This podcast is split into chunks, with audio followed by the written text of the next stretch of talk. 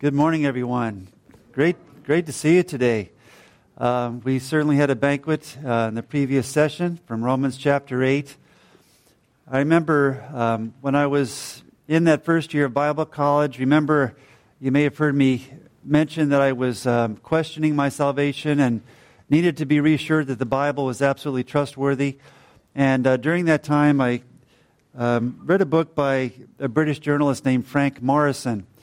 And he was a skeptic, and he actually tried to disprove uh, the resurrection of Christ. He tried to disprove the gospel. And so he thought that wouldn't be too much trouble, so he started to investigate uh, the scriptures and do research. But the more he researched, the more he realized that the four witnesses of Matthew, Mark, Luke, and John had such integrity that the only valid explanation is to believe that Jesus Christ actually did rise from the dead. And he wrote a book called Who Moved the Stone? Who Moved the Stone? So he became a, a, a believer through studying the Gospels and became absolutely convinced that Jesus Christ conquered death. And he ended up writing a book defending the faith instead of criticizing it. And so the resurrection has been very meaningful uh, in my life. In, in the passage that uh, Brother John just preached on, Romans chapter 8, verse 11 is uh, a special verse to me in that chapter where it says that if the spirit of him who raised Christ from the dead dwells in you, then he who raised Christ from the dead will give life. I believe he's talking about um, vitality, uh, strength, spiritual life, victorious life to our frail bodies by his spirit that lives in us. So the same confidence we have that Christ rose from the dead that verifies the Word of God in the gospel also verifies that you and I can have this abundant life that this conference is celebrating. Amen? Well, we've been talking about how to share the message of victorious life in a way that is more of a practical people helping process. And one of the ways to do that is what we call the wheel of line diagrams, uh, designed by my friend and mentor Charles Solomon. And uh, just a brief review from those uh, who were here in previous sessions. We talk about this um, wheel diagram as a way to remind us that God made you with a body, with a soul, with a human spirit. And the question mark represents the question what are you depending upon to be fulfilled in life? That could be many different things. You might depend on your own strength, your job, what other people think about you. And so uh, that's a key issue. We talked about how before the fall, the way God designed us would be that our spirit governs our soul, and our soul governs our body. That's how we're designed to live, to be spiritually integrated people.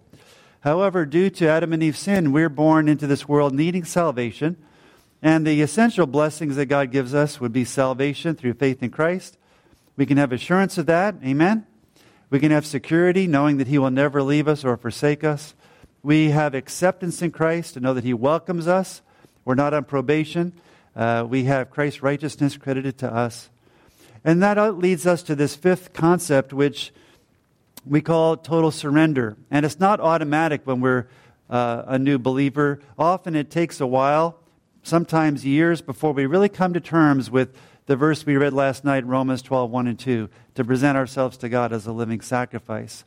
So the idea of Christ moving into the center, he's already in the core of our being, but is he our functional source of life? Is he the center of our life in the sense of being our life source. That's what our Christian counseling approach is addressing.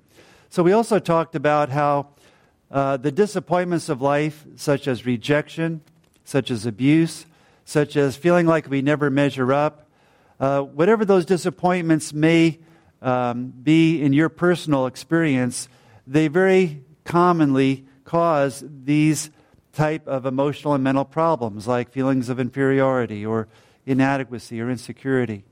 We often try to compensate by living life our own way, and that causes guilt. And then worries, doubts, and fears get worse.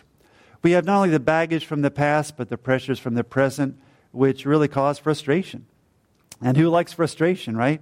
So that rebounds into hostility, anger. And um, if we internalize that, then mental illness can set in, emotional problems get worse, like anxiety and depression. Real cheery subject, isn't it? Uh, we talked about how even physical problems can be caused or made worse by that kind of psychological tension. But all that is simply diagnostic so that we see that self, that concept of the S in the center, is the root problem. And friends, if we can really understand this, If you can actually memorize most of this diagram and share it with someone, you'll be amazed at how God uses it to show people that if self is the root problem, and it is, then if Christ could be our source of life, then things could radically change for the better. And that is exactly what God promises. King David put it this way He restores my soul. Now, sometimes that happens in a crisis experience, as it did with my friend Charles Solomon in October of 1965, where his depression and anxiety lifted as Galatians 2:20 went from his head to his heart. But more commonly, it's a more gradual process of renewal and healing.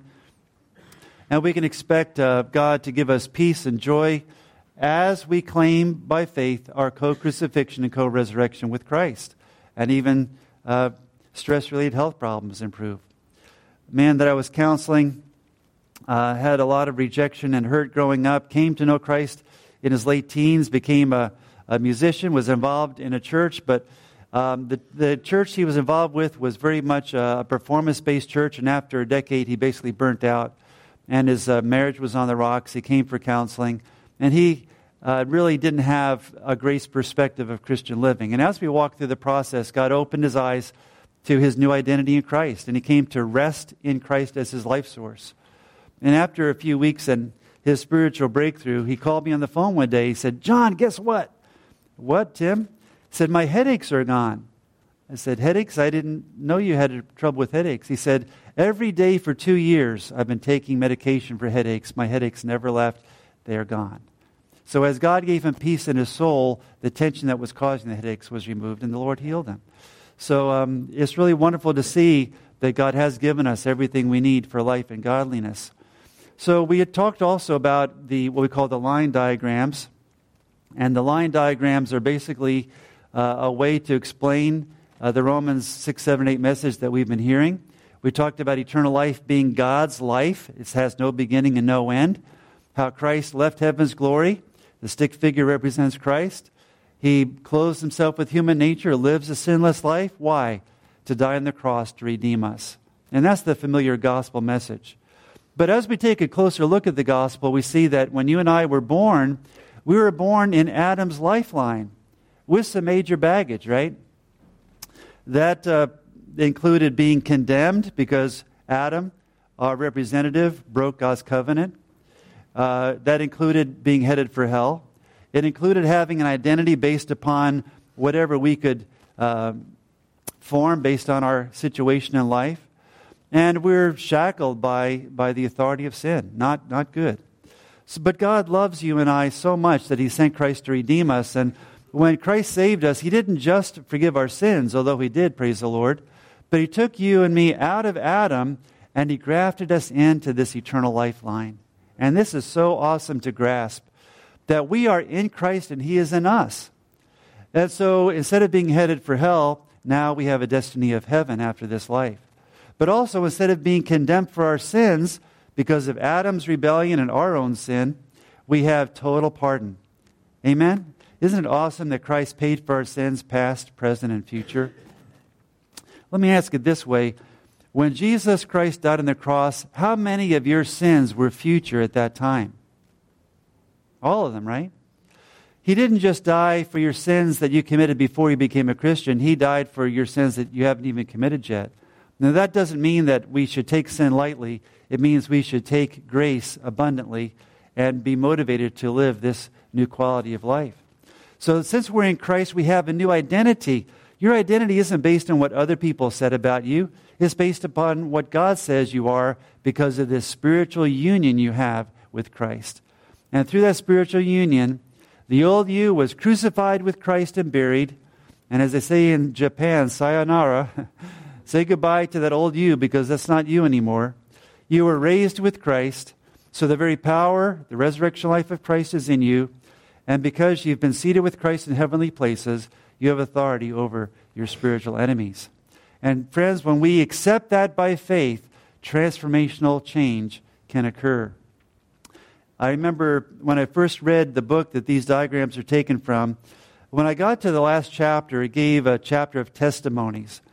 And I was so inspired to hear about uh, the transformational change that occurred in counselees' lives through that. Now, little did I know that in the years following, I'd be seeing that transformation up close and personal as God used His Word in people's lives, which I am so inspired by. And other stories I've heard from my friend Dr. Solomon it includes one that I mentioned at lunch uh, with Pastor David and, and Brother John about a woman who called Grace Fellowship Counseling Center and asked, Do you make house calls? And Dr. Solomon said, No, we don't, uh, but why can't you come in here? She said, I'm too miserable to come in there. And he said, Well, you might as well be miserable here as there. she didn't think that was too funny. Um, but um, he said, Why can't you come in? And she said, Because I am too afraid to leave my own home. Psychologists call the term agoraphobia, which means that she is so afraid she can't even leave her own home. She had been virtually a prisoner in her home uh, for quite a while. And he said, If I sent you some literature from our counseling ministry, would you read it? She said, I certainly would. So someone dropped off a copy of Handbook to Happiness, which these diagrams are from, and his book called The Ins and Out of Rejection, which talks about how a lack of meaningful love does trigger emotional and mental problems and relational conflicts. Well, she read those books and opened her heart to God. And friends, the Lord met her in her living room, even without going to a counselor. And God opened her eyes to her truths of her oneness with Christ. And her breakthrough was so significant that two weeks after her spiritual breakthrough, she was in church singing a duet with her daughter. From being a prisoner in her home to giving a duet publicly giving glory to God with their daughter in church. That's what God can do. And so we give glory to Him for His wonderful transformation.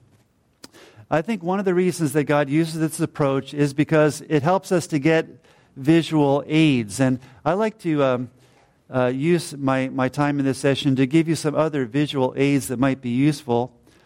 And uh, I'll just block this for a minute. So. Now, let me give you an object lesson about salvation, all right? I'll let my right hand represent God, and I'll put this white glove on to represent God's holiness. So that represents God and His holiness. And I'll put this glove on my left hand here. And this represent God, represents God creating Adam. So here's Adam and Eve. This is Adam created in God's image to have fellowship with God. God creates Adam in innocence. And so Adam can walk with God in the cool of the day and enjoy paradise and fellowship with the Lord in the beginning. But for this fellowship to be genuine and freely bestowed, then it, there needs to be an opt out clause. And there was a, uh, a prohibition, that tree of the knowledge of good and evil. Now, when Adam violated that covenant, remember we said that he would die that very day, God warned him? Well, I'll let this wallet represent sin. When Adam chose to disobey God and try to live independently of God, then Adam sinned. And that sin separated him from God. But also, that sin condemned Adam. So I'm going to put on a black glove here. And the Bible says that by one man sin entered into the world, and death by sin, death spread to all men because all sinned. Adam became condemned because of his sin legally so he sinned, but also he was judged a sinner. And so when you and I are born, we are born condemned in Adam, and then you and I sin on our own as well. So here we are still separated from God. We're born separated from Him. And no amount of um, good works, here's some good works, uh, no amount of good works can compensate for the fact that sin still separates us from God. And friends, that's why uh, no religion uh, is able to reconcile us to God. We need the sin problem dealt with. So, how does God deal with that? Once again, this hand representing God, God the Son leaves heaven's glory, and he, being born of the Virgin Mary, does not inherit the condemnation that you and I do when we're born the natural way, okay? So he lives as the second Adam, the last man, and he lives a perfect life. He never sinned. So he completely fulfills the law of God. But he says, I've come not to be served, uh, but to serve and to give my life a ransom for many. So when our Lord Jesus dies on the cross, he takes Adam's sin, he takes our sin, and he literally becomes sin for us. I could actually put on this black glove and represent it this way. In 2 Corinthians 5, verse 21, it says, Christ who knew no sin, remember, he was holy, he became sin for us. Okay? He became sin for you and me. He was buried. He rose again from the dead. Hallelujah. Uh, in victory. And he uh, has ascended and lives today in glory. And so, uh, if we believe in him, the Bible says that we, we who are sinners, might become the righteousness of God in him. So, friends, when you and I recognize that we have inherited Adam's sin, that we have our own sin, that we're separated from God, when we receive Christ as our Savior, God totally forgives us and He imputes to us the righteousness of Christ so that once again we are reconciled to holy, righteous God. Amen? And that's the glory of our salvation. That not only are our sins forgiven, but God has imputed to us the very righteousness of the Lord Jesus Christ.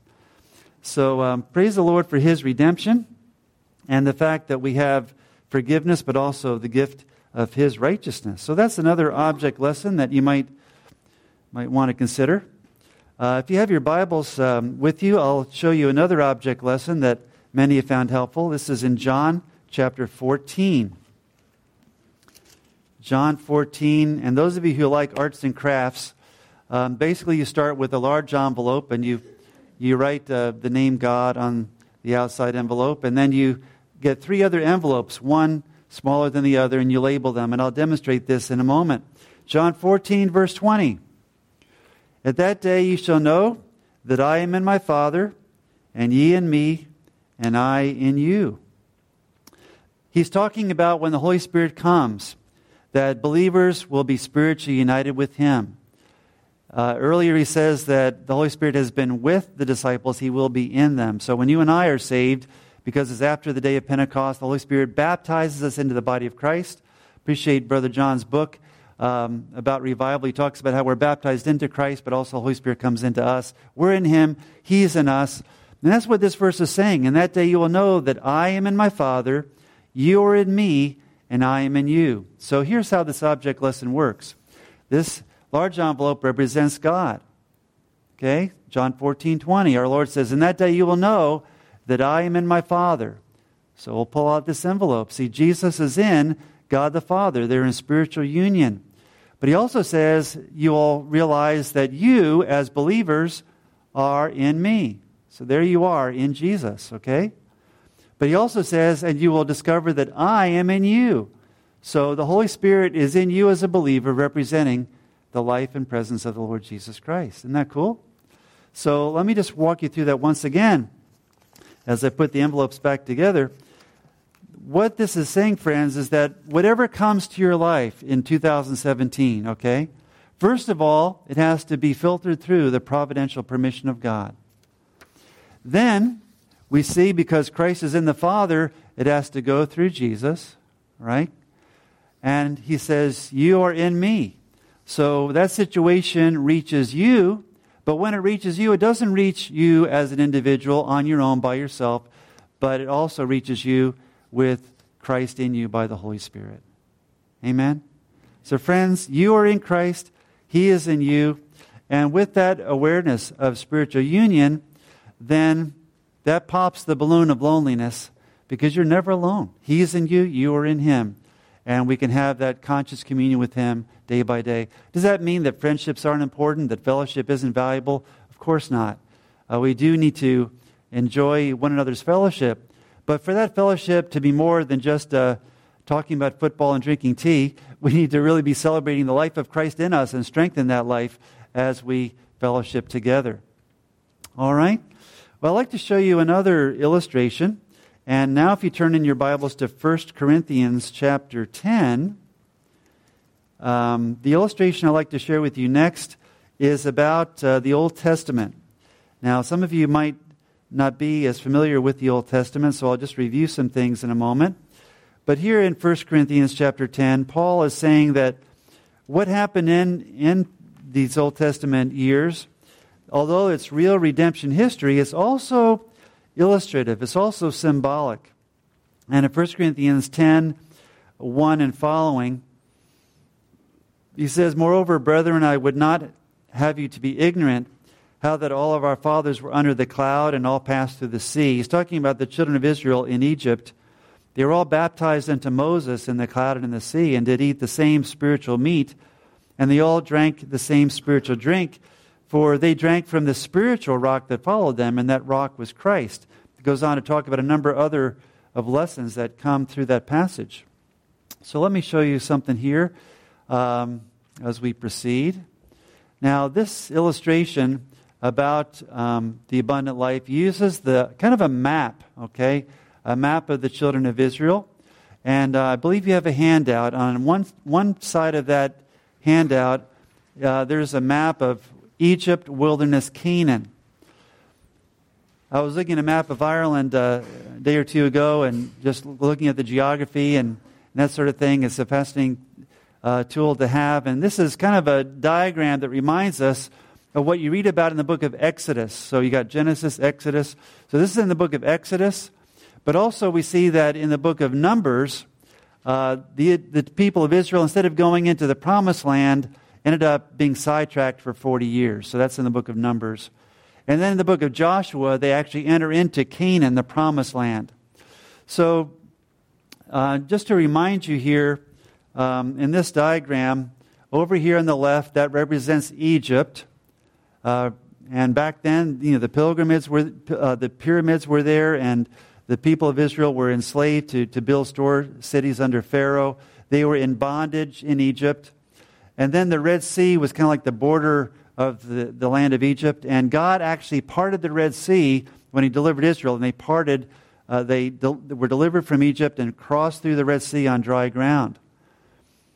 And then we see uh, in the wilderness, they went to Mount Sinai where God gave his covenant to the people of Israel.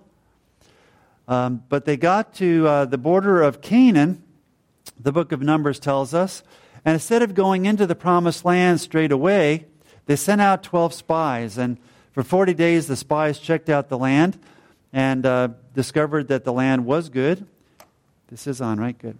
So um, they discovered that it's a land flowing with milk and honey. It was pretty amazing. But they came back and they gave a negative report. They said, There are walled cities over there. There are giants. We saw some huge, you know, giants. There's no way we can beat them. And even though God commissioned them to go in and take the land, they, due to rebellion and unbelief, said, Can't be done.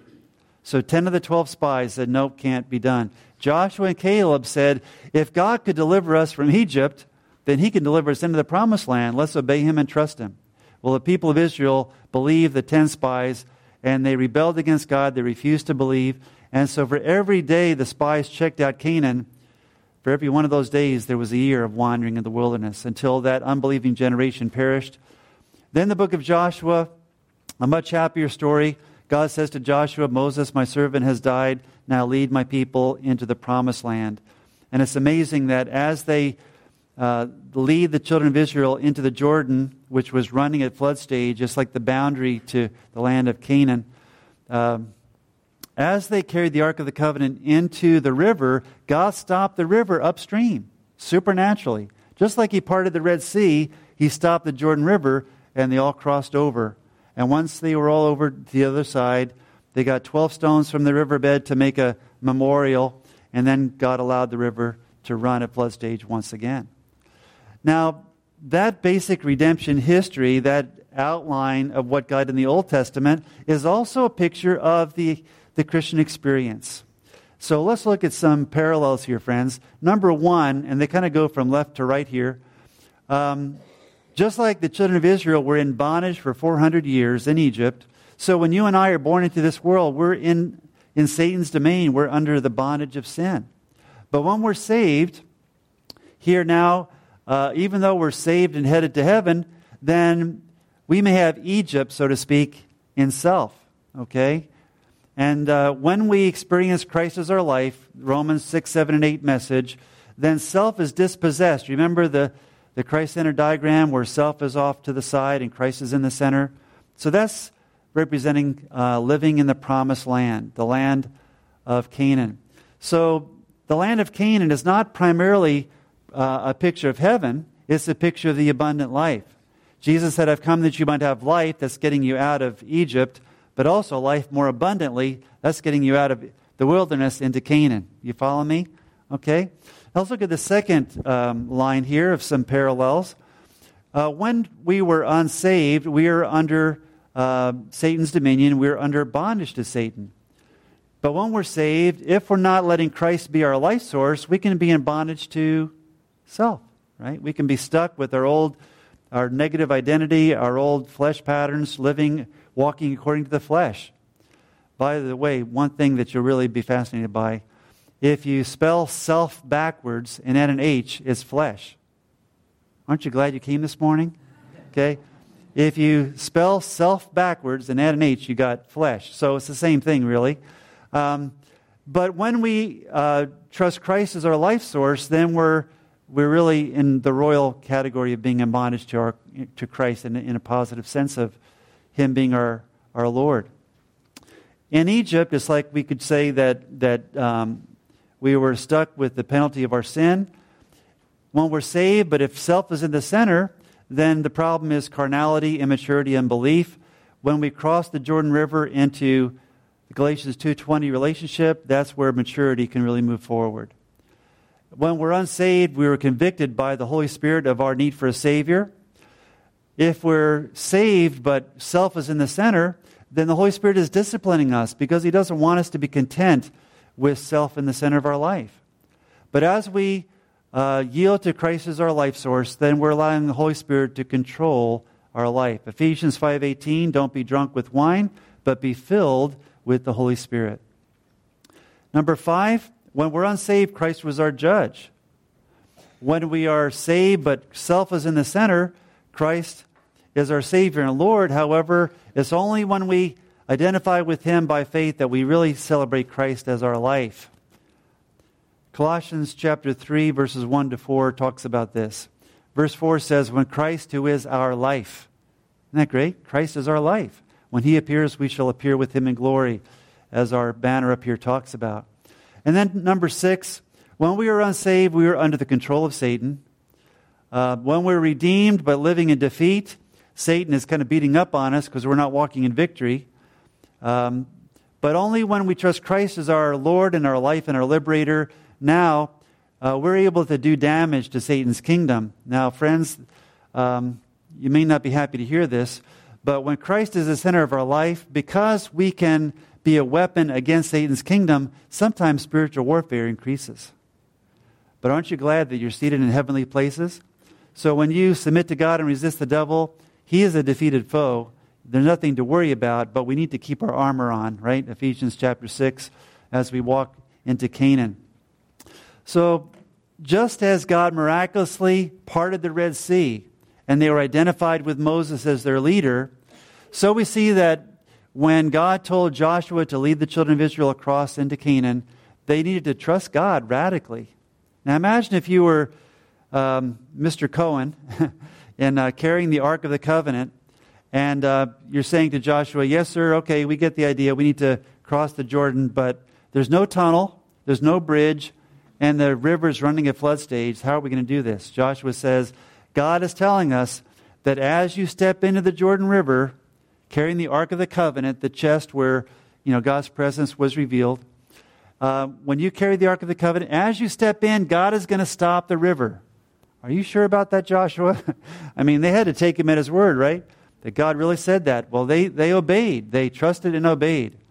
And as they carried the ark into the Jordan, as they stepped in, the water did subside. God stopped the river upstream. By the way, uh, the name of the town where that landslide or whatever it was stopped the river, the town's name was Adam. God stops the river. They stand in the, in the middle of the Jordan.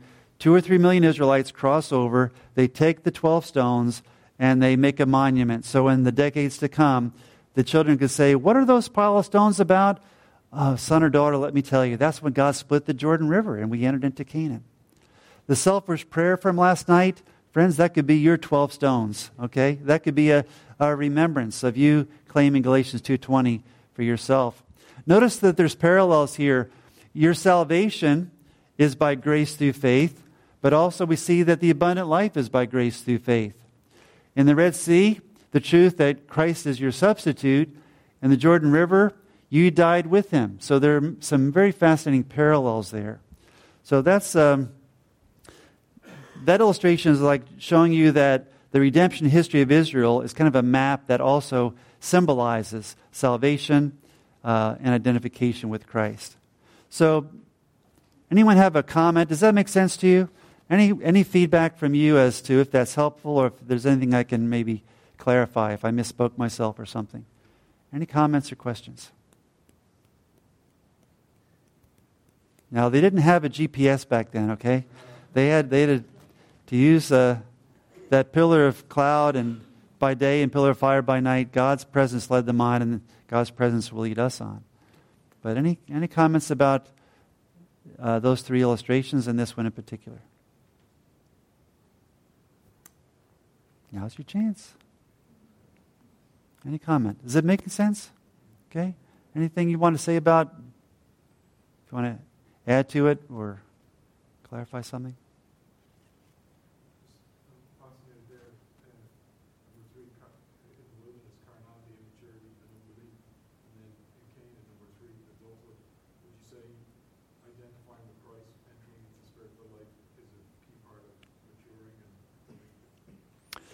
Of course, we are, we are growing spiritually in the wilderness years, but it's when we identify with Christ that it really frees us up to mature because it's, it's realizing that it's Christ living through us rather than us trying to imitate Christ. So we think that's the key aspect of maturity.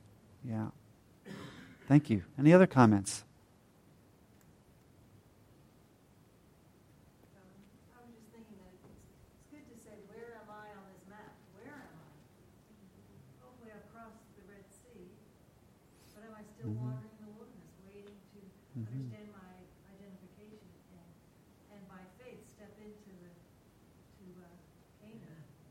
That's an excellent question. And sometimes on a whiteboard, you can kind of draw, you know, uh, the Red Sea and draw the Jordan River and kind of label them and explain this and ask. And let's ask ourselves uh, this morning, where are we? If there's someone here today and he or she has not received Christ as personal Savior and Lord, then we're still in Egypt. We might believe intellectually that Jesus is who he claimed to be, but we're still in Egypt. Um, when you read the book of Exodus, remember how God gave them a provision. You see, the tenth plague uh, in Egypt, because the Egyptians were um, they were killing the children of Israel, you know, the boys, throwing them into the Nile, and oppressed Israel for so long. So God was judging Egypt for their idolatry, and there were the ten plagues as Pharaoh refused to let God's people go. The tenth one was the death of the firstborn. Remember. And so God said that there is a provision for people to be delivered from judgment, and that provision was they were to take an innocent lamb and they were to sanctify that lamb, set it apart. Then they were to, um, to kill that lamb and uh, have a Passover meal and actually uh, roast that lamb and have a communal meal. Then they were to take the blood and they were to apply it to their doorpost, the lintel. And as they applied that blood to the top and the sides, I imagine the blood dripping down would remind them of a cross they would apply the blood, and then the angel of judgment would pass over their household because the angel would see the blood. And friends, in 1 Corinthians 5 7 through 9, it says, Christ our Passover was sacrificed for us. John the Baptist said of Jesus, Behold the Lamb of God who takes away the sin of the world. So just as the Israelites had to apply the blood to their own home, you and I need to apply the blood to our own life to be saved. So, as my wife said, if we're if we haven't done that, we're still in Egypt. But if we're saved, we're out of Egypt, hallelujah. But maybe, maybe we're sidetracked in the wilderness like the children of Israel. Now, that doesn't mean that we don't love the Lord, that we haven't been used of God. God did some wonderful things during those 40 years. They were victories, but they were terrible defeats as well. But He provided for them manna, you know, and He guided them. However, they were not living out of that fruit and honey potential uh, during those years. God's plan A was for them to submit and go into Canaan. Instead, they wandered for 40 years. So, for most people that we counsel, um, they, they recognize that actually they've been sidetracked in the wilderness. And so they come to realize the union with Christ's message, and they more fully surrender to Him, and then claim by faith Christ is their life and cross the Jordan. You see, at Mount Sinai, God's intention was for them to recognize that He is the true and living God. He delivered them from Egypt, and He says, I'm the God who delivered you, therefore, this is how you are to live. However, they broke the law. Even before the hard copies got off the mountain, they were breaking the law, right? So uh, they were not recognizing His sovereignty.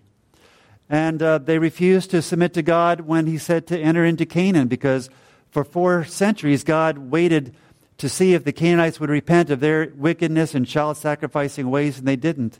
So God was judging the Canaanites simultaneously with commissioning Israel to live in the promised land. But they refused to trust God at His word, take Him at His word. But fast forward 40 years, here's Joshua. God says, now it's time to lead them across. Finally, in Joshua chapter 1, we see the, the good news where they say to Joshua, Yes, sir, whatever you say, we will do. right answer. You know, Joshua says, Sanctify yourself. And they say, Yes, sir, whatever you say, we will do. They finally submit. Then they can trust and cross over. So, friends, the selfish prayer that we talked about last night, that's it. It's saying, I can't cross on my own strength. I yield fully to God's will for my life, and I'm going to accept by faith my heavenly Joshua. By the way, the Hebrew name Joshua is the same name as Jesus in the New Testament. So Jesus is the one that takes us in to life more abundant. So here we have the Egypt, wilderness, Canaan picture. Yes?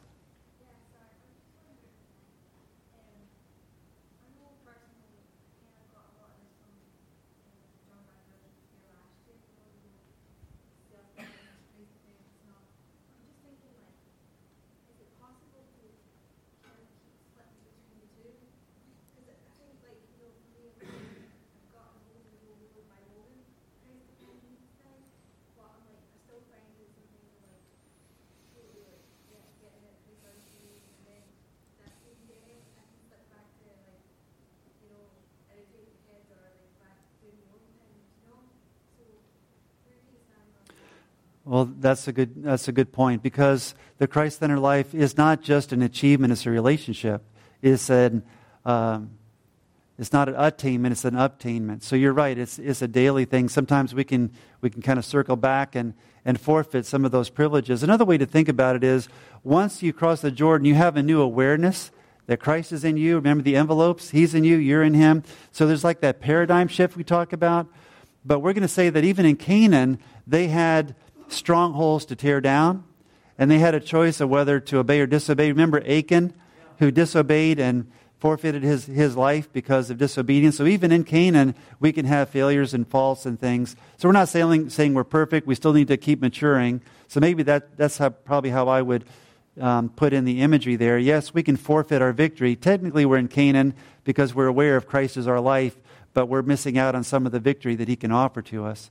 So they had to repent of, of known sin and come back and trust God's provision. And then they had the 31 victories that Joshua talks about. Well, speaking of those victories, let me show you one other um, chart. On the other side of your set of notes, um, we have uh, an expansion of this a little bit. And I apologize if the wording here doesn't line up exactly because I've I did this chart back in the year 2000, and I keep kind of uh, going through different versions. So, but uh, I, what, what I'd like to talk about is that when the children of Israel crossed the Jordan River, there are actually two other stages that we need to consider. And so, this third category, if you look here on your, your chart here, the third category, if you look at what it is, is we call it liberation, and the focus is freedom in Christ. And the obstacle is strongholds. Now, what is a stronghold? A stronghold is an area of deception in our life that's restricting our freedom. And it can be a sin pattern, it can be some uh, blockage to our spiritual growth and potential. And so they're in Canaan, but they can be uh, experiencing um, you know, these strongholds. Now, the Old Testament picture here is the conquering of walled cities. So let's go back to our story of Joshua. They cross the Jordan River, God parts the river, they cross over, but then they have these walled cities. Now, when God parted the Jordan River, that was the evacuation notice for the Canaanites, all right? If they wanted to leave, now was the time. If they refused to, then they would face God's judicial uh, army. So God told Joshua that they were to march around Jericho. Remember the story? Um, once a day for seven days, you know, with the Ark of the Covenant, basically saying this belongs to God and you all need to get out of here, the paraphrase. Um, and they, if they refused, then seven laps on the seventh day, and then they shouted. And what happened? Children, what happened to the walls of Jericho? Boom, right? They fell down. God knocked down the walls around the city of Jericho. And just as God uh, defeated Jericho and knocked down those walls, Hebrews 11 tells us that it's by faith that the walls of Jericho fell. So if you turn in your Bibles to 2 Corinthians 10, let me show you a parallel here. 2 Corinthians 10 describes that if, as a believer, even a believer who's come to the Spiritual Awakening Conference and has had their white funeral and has prayed the selfish prayer, we may have a stronghold or two that needs to come down. And uh, that means that there might be still some blockage or some wrong idea that needs to be replaced with truth. And so 2 Corinthians chapter 10, let me draw your attention to verses 3 to 5. 2 Corinthians 10 3. For though we walk in the flesh, we do not war after the flesh. For the weapons of our warfare are not carnal, they're not fleshly, but mighty through God to pull down strongholds, casting down imaginations and every high thing that exalts itself against the knowledge of God, and brings into captivity every thought to the obedience of Christ. So, what this is saying, friends, is that just as Jericho was um, preventing Israel from occupying the land of their full potential, uh, so there may be a false belief that's still in your noggin, still in your belief system, and is hindering your freedom. Now, remember the verse in John chapter 8 where our Lord says, You shall know the truth, and the truth will do what? Set you free. Question If the truth sets us free, what would deception do to you? Right? It would rob you of your freedom, right? So if truth sets us free, deception will restrict our freedom. So what God is, is saying to you and me is that we need to allow God's word to uh, filter our belief system. And if God shows you something you believe that's not true, what do we need to do? Just like the children of Israel going around uh, Jericho, we need to identify that lie. And then we need to renounce it as a lie and replace it with truth. Just like they shouted in triumph, we need to declare God's truth which will dislodge that lie and replace it with truth. And you have instant freedom every time you do that. There's an evangelist in New York State that I've been um, coaching over the telephone and using, uh, we call it FaceTime, you know, like Skype kind of thing, where internet um, conversation. And he knew he was learning this message, but he was still stuck with uh, a lot of baggage from his past. And so we went on to phase three and I led him through some information that's called the seven steps to freedom in Christ. And there was some major blockages in his life. Even though he loved the Lord, he was an evangelist. He's about 64 years of age, uh, various health problems. His pattern in his life was manic depressive. So sometimes he'd go way up with excitement and, and uh, happiness, but then just kind of whew, down and into deep depression.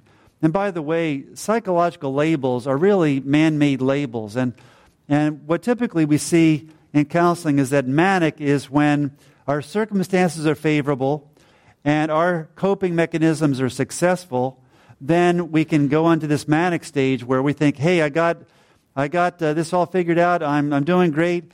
And we might, have, we might go too high, you know, and maybe not even get enough sleep and, and forfeit a balanced life and we run out of petrol, okay, and then boom, down we go.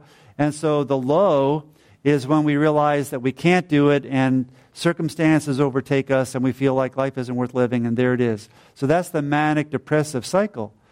So this brother and an advocate who was with them, we went through the freedom in Christ process. I'll call it phase three.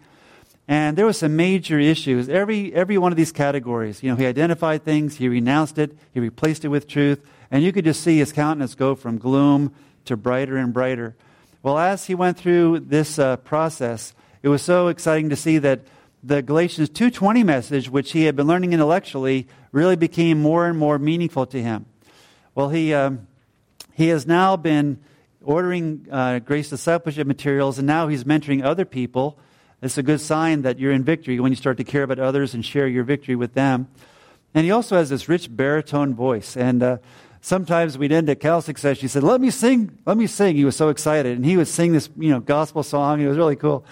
And um, uh, somehow in his, in his city in, in New York, um, at Christmas time, he started to go around caroling in his, his town. And a news reporter heard about him caroling and actually gave, you know, got him on the news uh, singing Christmas carols. So he went from being totally defeated and depressed to being so uh, joyful that he's going around singing Christmas carols. And he said, John, guess what? I'm on the news. I said, Well, praise the Lord. You're letting your light shine. Uh, but that's how, how the Freedom in Christ process uh, can be very meaningful. Um, so, this third category of freedom in Christ is where we renounce lies, replace them with truth. And uh, let's go back to the children of Israel. The first half of Joshua, Joshua chapter 1 to 12, is the process of the Israelites having these 31 victories in Canaan. Well, after those victories, the central campaign, the southern campaign, the northern campaign, the second half of the book of Joshua, 12 to 24, they were basically um, occupying the land where the 12 tribes were given different regions. Remember that? To occupy. So we believe that the occupying of the land is a symbol of our ongoing Christian discipleship. Okay? So, not only is freedom in Christ important, but ongoing discipleship is important too. Now, when God showed me this back in the year 2000, um, my journey was that, as I mentioned earlier, I was raised in a Christian home, uh, had gone uh, through Bible college and seminary, but what I had been doing was I was jumping from one over to four and I was trying to disciple people and uh, challenging them to be obedient and involved in Christian work without showing them the message of identification and without helping them get free in Christ. And so often people would be stuck in Romans 7, like we heard about yesterday, because they didn't know their identity in Christ. So through Handbook to Happiness and through the Grace Fellowship training, I learned about this second category about union with Christ. And uh, how the self life was the obstacle, and it was like crossing the Jordan River and so forth. And then I had some training with, uh, with Freedom in Christ Ministries and learned how to lead people through a truth encounter process, and that was really exciting to see God use that in people's lives as well. And then I saw how Romans follows this very pattern. Because in Romans chapter 1 to 5, that is redemption, that's salvation. Romans 6, 7, and 8, which Brother John's been preaching on, is about identification with Christ or our sanctification in Him. Then Romans 9 to 11 is really about freedom in Christ because it's almost as if before Paul talks about the practical Christian living in Romans 12, it's almost like someone says, Excuse me, Paul, uh, could you wait a minute? All right, what's wrong? Paul, you're saying that God promised Israel the Messiah? That's right. And Jesus is the promised Messiah? Right. But Israel as a nation rejected Jesus as their Messiah. So does that mean God's plan has failed? See, that was an obstacle. That was a false belief. That was an issue that had to be addressed. It was, I guess we could call it a freedom in Christ issue. So, Romans chapter 9, Paul answers the question it's the remnant of Israel that God is dealing with. Romans chapter 10, the gospel has been given to Israel, and many Israelites have come to know Christ and can by calling upon him as their Savior. In Romans chapter 11, the imagery of the olive tree. If a Jewish person rejects Jesus as their Messiah, they're like a branch broken off of the olive tree. But if they receive Christ as their Messiah, they're grafted back in. And at the end of the age, there will be a national awakening, I believe, where uh, Zechariah talks about how at the end of the age, they will look upon him whom they pierced. Literally says, they will look upon me, Jehovah says whom they have pierced, and they will mourn for him. There will be a national awakening, and God will graft Israel back into their olive tree. And then he ends by saying, Who can fully understand the ways of God? So he answers that objection. He tears down that stronghold of, uh, Has God's plan failed? No, God's plan hasn't failed. God is faithful. And then, chapter 12 and following, therefore, use your spiritual gifts, submit to legitimate authority, be involved in missions, uh, respect biblical scruples, and chapter 16, say hi to everybody. Okay? That's how the book ends. So that's the, how the book of Romans describes this. So, friends, can you see my problem when I was trying to go from evangelism and jumping over to try to do discipleship, right? Getting people to try to be busy for God and dedicated without having the power of uh, their identification and their freedom. So, trying to, to be dedicated and obedient without your identity and without freedom in Christ is a very miserable experience. That's why Paul says at the end of Romans 7, O rich man that I am, who will deliver me? We have to thank our way out of Romans 7, as we heard. So let's uh, apply this to, to personal ministry, such as counseling. A woman comes for counseling, as, as uh, happened years ago, and this lady was a Bible college graduate, married, um, two small children, but raised uh, without a really uh, accepting father figure in her life. Was uh, going to a Bible school that was legalistic, it was just all performance based. And so she was very depressed. She was uh, discouraged, anxious. She had an eating disorder, bulimia. And um, as we walk through this process, remember this is a heart focused process. You don't start with, you know, the symptom. You start with simply stepping them through the issue of using the wheel diagram. I took her history, led her step by step. Well, when, when she understood the line diagram message that God took her out of Adam, grafted her into Christ, she says in her testimony, it was like a football stadium where they turn the lights on. It's like, you know, she realized who she was in Christ. God opened her eyes to it. She got the joy of her salvation. God lifted her out of her depression. So as she continued to be discipled in the victorious life, you know, she was gaining confidence and having more joy. And then I asked her, well, what about the eating disorder? Well, that's still a problem. So well, let's just uh, let's go through the freedom of Christ process a bit more. And so we, we went through more of the truth encounter. We also, uh, sometimes you might call it a healing encounter where you can ask the Holy Spirit to whisper truth into your heart. And, and we had uh, some healing prayer together, and God showed her some things that needed to be dealt with. And then after that freedom, then the eating disorder was taken care of, and she went on to disciple others. So that's another example of how each of these phases is important. I remember a, a couple that um, came to Grace Fellowship, and the, the wife wanted counseling. She actually um, had a breakdown and went into the hospital uh, during the Easter weekend. What a way to celebrate Easter, being in the hospital with a nervous breakdown. So she goes in like Thursday or Friday, comes out on Monday, and called the pastor of her church. She was referred to Grace Fellowship. So the car pulls in the driveway of our Grace Fellowship office. She walks to the front door. And she, she says, I'd like an appointment. So we give her a handbook to happiness and the rejection book, some paperwork. And she said, Well, my husband isn't interested, but I've been in the hospital this weekend and I hear that you offer biblical counseling. Yeah, I'd love to walk with you. Okay, you know, I'm in. So she took the literature and, and uh, the paperwork. And I said, Well, let me, let me meet your husband. She looked at me like, You sure you want to?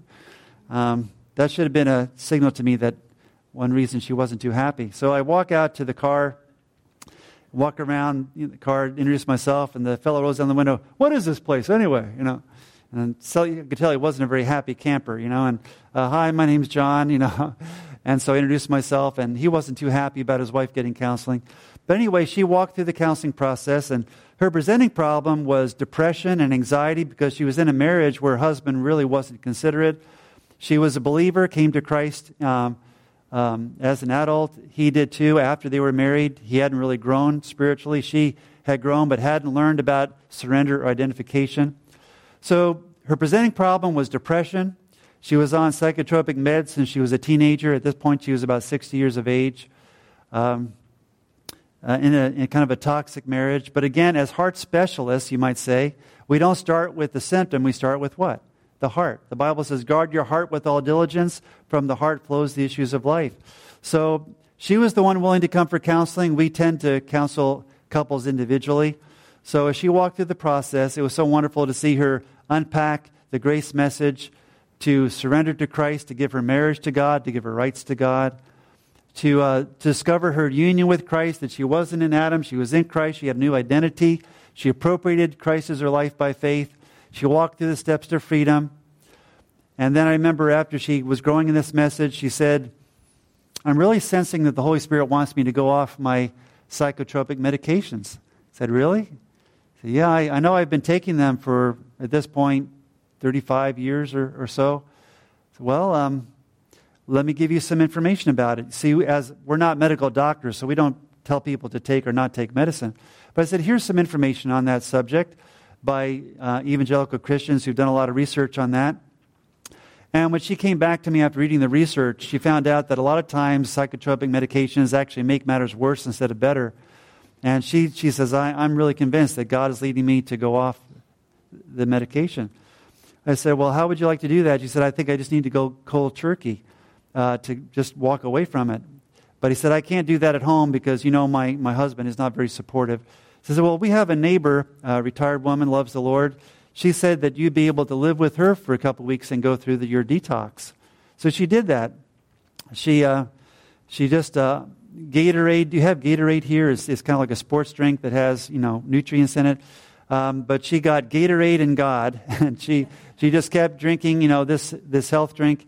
And uh, she got very, very ill as all the toxins were coming out of her body, and, and she was just totally miserable. Only the grace of God could carry her through that detoxification process. Some of you know how difficult detoxing is, and we cheer you on that you've made that step. But for her, it was, it was legal medication, but it was uh, medication that was really detrimental in terms of her ultimate well being. So she went through that process, and, and she said, when she got past those difficult days, she said, my, the colors were brighter. I could taste my food better. I had, uh, was, had more vibrant health. And so she just was just radiant. Well, meanwhile, her husband was still, you know, crawling along, you know, um, as a self-centered, uh, you know, carnal Christian. And so now we get to the issue of phase four. All right, now what about her marriage? Well, then I share with her some concepts about boundaries in marriage. And uh, she said to her husband, I really want this marriage to work but I'm not willing to continue uh, in this marriage if you're going to continue to treat me the way you've been treating me. So if you're willing to come for counseling, I'd be happy to be reconciled. Now, she'd been away detoxing, and instead of coming home, she kind of laid out, she met with her husband and laid out these, uh, these boundaries.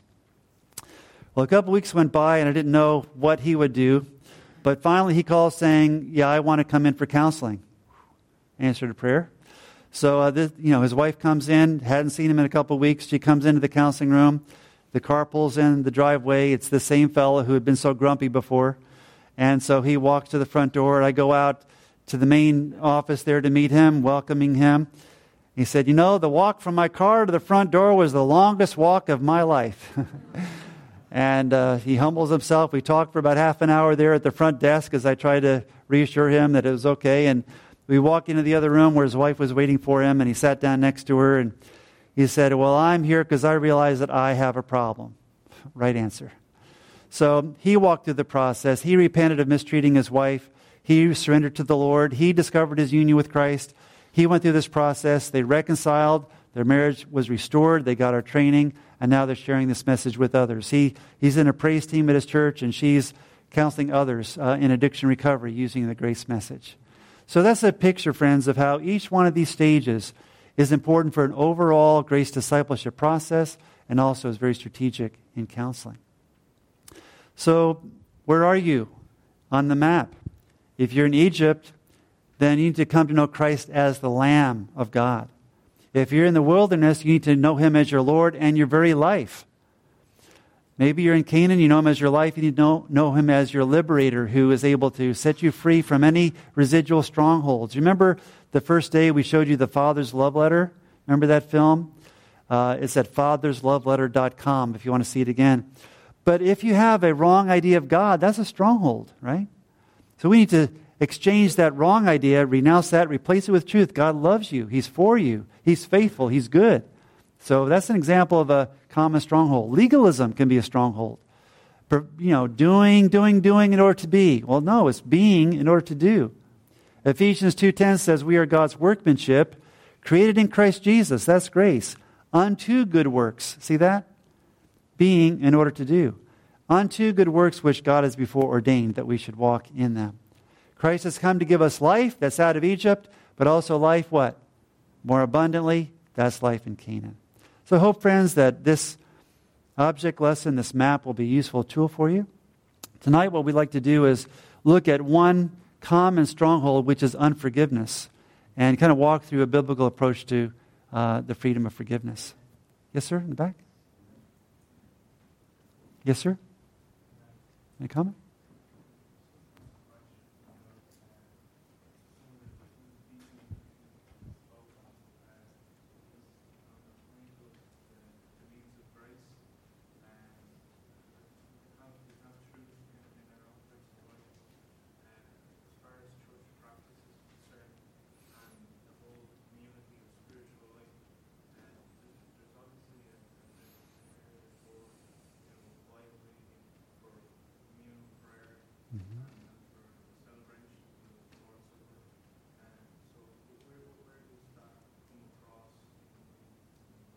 Great, great question.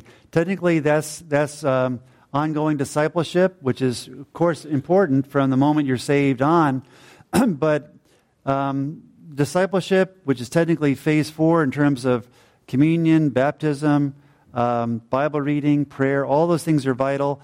When you understand who you are in Christ and you're trusting Christ to live through you, then those disciplines become opportunities instead of chores. You know, for example, Bible reading. The woman who had depression and the eating disorder, remember that? She just saw Bible reading as a chore. And so one day she asked me, John, could I ask you a question about the Bible? Sure. She said, Why do you read the Bible? I said, Because I want to.